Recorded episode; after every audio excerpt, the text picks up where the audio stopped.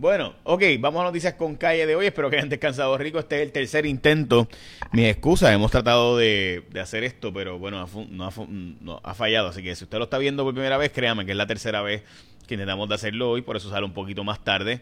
Vamos a noticias con calle de hoy. Arrancamos con buenas noticias. Y es que hoy oficialmente la tasa de desempleo, la tasa de empleados y la tasa de eh, la tasa de personas empleadas y trabajando por cuenta propia y la tasa de participación está en sus mejores números en mucho tiempo.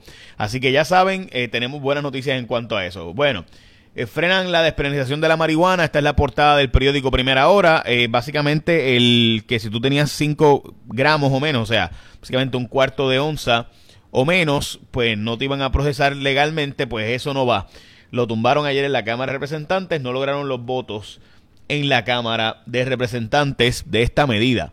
También, hoy en portada de primera hora, buscan los 1.2 billones para salir del boquete. El Powerball hoy tiene 1.2 billones de pesos en el premio, así que veremos a ver si se lo lleva alguien.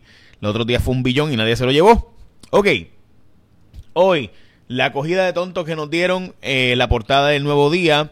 Esta es, recuerde que hoy es 2 de noviembre de 2022 y esto se había advertido. ¿Por qué, gente? Porque esta ley de zonas de oportunidad que se había prometido cuando Trump nos espetó el guilty, el impuesto a las foráneas en Puerto Rico, pues cuando nos espetaron eso, dijeron, ah, no se preocupe nadie porque nos van a espetar eso, decía Jennifer González y los republicanos, no se preocupen porque le vamos a espetar este impuesto a las corporaciones que están en Puerto Rico, pero vamos a darle las zonas de oportunidad para que Puerto Rico completito pueda hacer, bueno, ¿qué pasa? Que Puerto Rico compite con Manhattan, San Francisco, Austin y otras ciudades de los Estados Unidos que también le dan crédito si hacen como zonas de oportunidad allí. No es solamente para zonas deprimidas, porque puede haber nichos dentro de, por ejemplo, Manhattan. Así que si usted pues recibe 10% por invertir en Puerto Rico de crédito, mientras que recibe 5% por invertir en Manhattan, ¿dónde usted va a invertir? Pues, obviamente.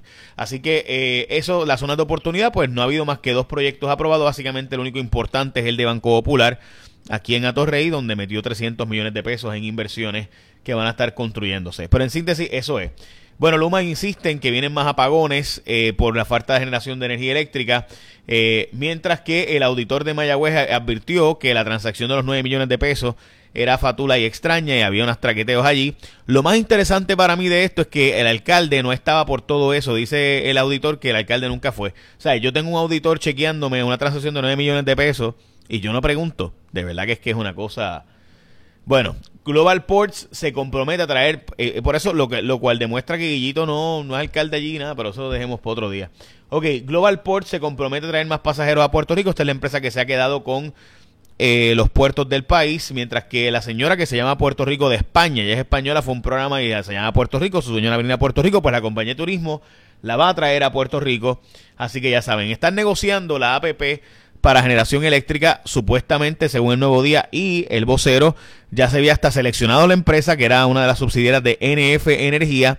Lo cierto es que ahora, eh, dice tanto Lisa Ortiz como Eduardo Ferrer, que son los nombrados por Senado y Cámara para estos asuntos, que ellos ni se han enterado de eso. Así que, y recuerden que tienen poder de veto y el gobernador pudiera ir a los tribunales para impugnar ese asunto. Veremos a ver finalmente. Regresa Bibi Netanyahu en la cuarta elección, quinta elección, perdón, en cuatro años en Israel. No habían, escuchen esto, no habían logrado básicamente el gobierno de nuevo y ahora pues parece que Bibi pueda regresar al poder nuevamente. Falta 15% del conto de los votos, pero bueno, veremos a ver si eso ocurre o no ocurre. Le piden a eh, el Tribunal Supremo que aumente los sueldos, que solicite dinero para aumentar los sueldos de los, de los jueces. Voy a hablar de esto ahora ante la posibilidad de aumento de fiscales, pero antes, recuerda que llegó el momento de renovar tu marbete. Estamos a 2 de noviembre. Es decir, que si la gente de septiembre y octubre, más la de noviembre, tiene que renovar marbete, así que ya tú sabes. Y cuando tú vas a renovar tu marbete, tú escoges a la gente de ASC como tu seguro obligatorio porque te dan todo el servicio por WhatsApp, incluyendo videollamadas para todo el servicio al cliente, todo el proceso, en fin, todo lo puedes hacer por WhatsApp. Ahora desde tu celular a distancia te da el servicio de videollamadas, recibirás atención personalizada de forma remota en vivo junto a uno de los expertos de ASC para agilizar tu reclamación, enviar, recibir documentos, ayudarte en todo el proceso. Así que tú puedes solicitar todo el proceso por videollamada a a través de WhatsApp con ASC. Si tú escoges ASC como tu seguro obligatorio, puedes conseguir este servicio. 787-999-4242. 999-4242 porque ASC se va a encargar del resto. Evita contratiempo renovando tu marbete a tiempo. Asegúrate con los que te ofrecen más servicios en cualquier lugar. Escógete a la gente de ASC como tu seguro obligatorio. Bueno, ok. Eh, hay una carta que de la Asociación de la Judicatura solicitando a la jueza presidenta que le aumenten el sueldo a los jueces. Los jueces en Puerto Rico ganan 84 eh, mil, entre 84 a 120 mil dólares. Los del Supremo ganan 105 mil, la jueza presidenta 120 mil. Los demás jueces ganan unos 80 mil dólares en Puerto Rico. Están planteando que si le aumentar los sueldos a los, a los fiscales, pues deberían poderle aumentar también los sueldos a los jueces en Puerto Rico. Rusia ha regresado al acuerdo para, para, permitir que se exporte grano desde Ucrania. Eh, en Shanghai sigue gente todavía básicamente presa dentro de Disney. Y esto es porque en, hay una política allá en China de que usted no puede salir de, eh, del parque de Disney si no da una prueba negativa de COVID. Así que pues ahí está la gente esperando. Eh, Dios santo. Esto lleva días ya, por si acaso. Hoy es el Día Nacional de verificar el estrés o sea, de, recordar que los daños que crea el estrés en el cuerpo humano. También es el Día Nacional o Mundial, perdón, del Ballet y el Día de la gente que dirige el tráfico, también el Día de los reporteros del tráfico y del tránsito, por si acaso, y también el Día para evitar o la impunidad contra los periodistas.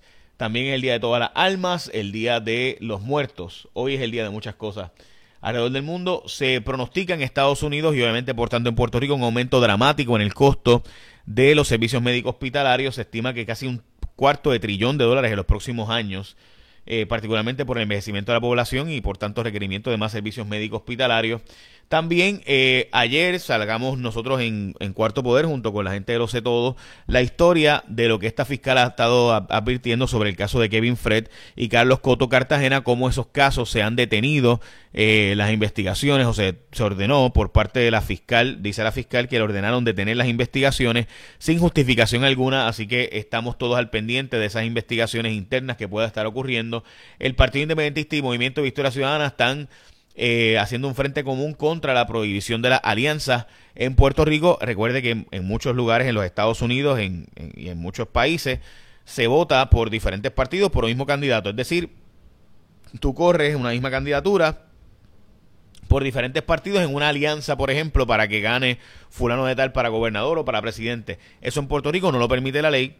Ayer Tatito dijo que no lo van a permitir, pero se hicieron enmiendas al código electoral que favorecerían al Partido Popular Democrático, dice el Movimiento de Historia Ciudadana. El viernes llegan unos más chavitos para los cupones, para el PAN, mientras que las 10 canciones más pegadas ahora mismo de todos los Estados Unidos y de, ¿verdad? de los top airplay streams y ventas, todas las 10 son de Taylor Swift y su pasado disco, o su nuevo disco realmente, o LP como se le llama ahora de nuevo.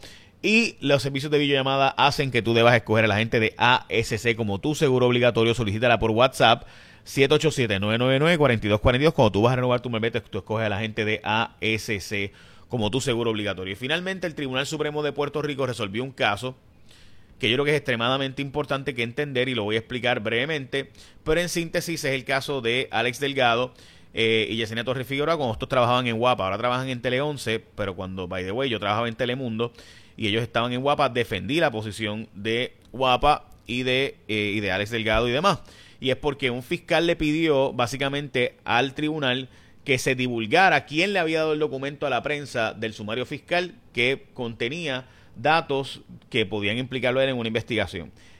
Eh, la verdad es que lo importante es lo que dice el documento, no cómo la prensa obtuvo el documento.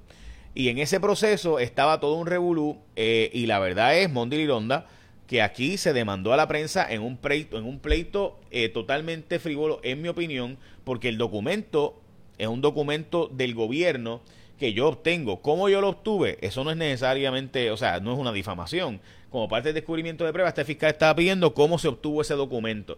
¿Quién fue la fuente? Que se divulgara la fuente. El Tribunal Supremo ha resuelto básicamente que no hay que revelar la fuente en ese caso, pero ha dejado abierta la puerta para en otros casos que sí se pueda pedir.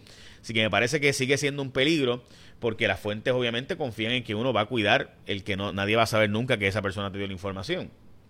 Así que nada, creo que es un caso extremadamente importante que debe discutirse más a profundidad. Écheme la bendición, que tenga un día productivo.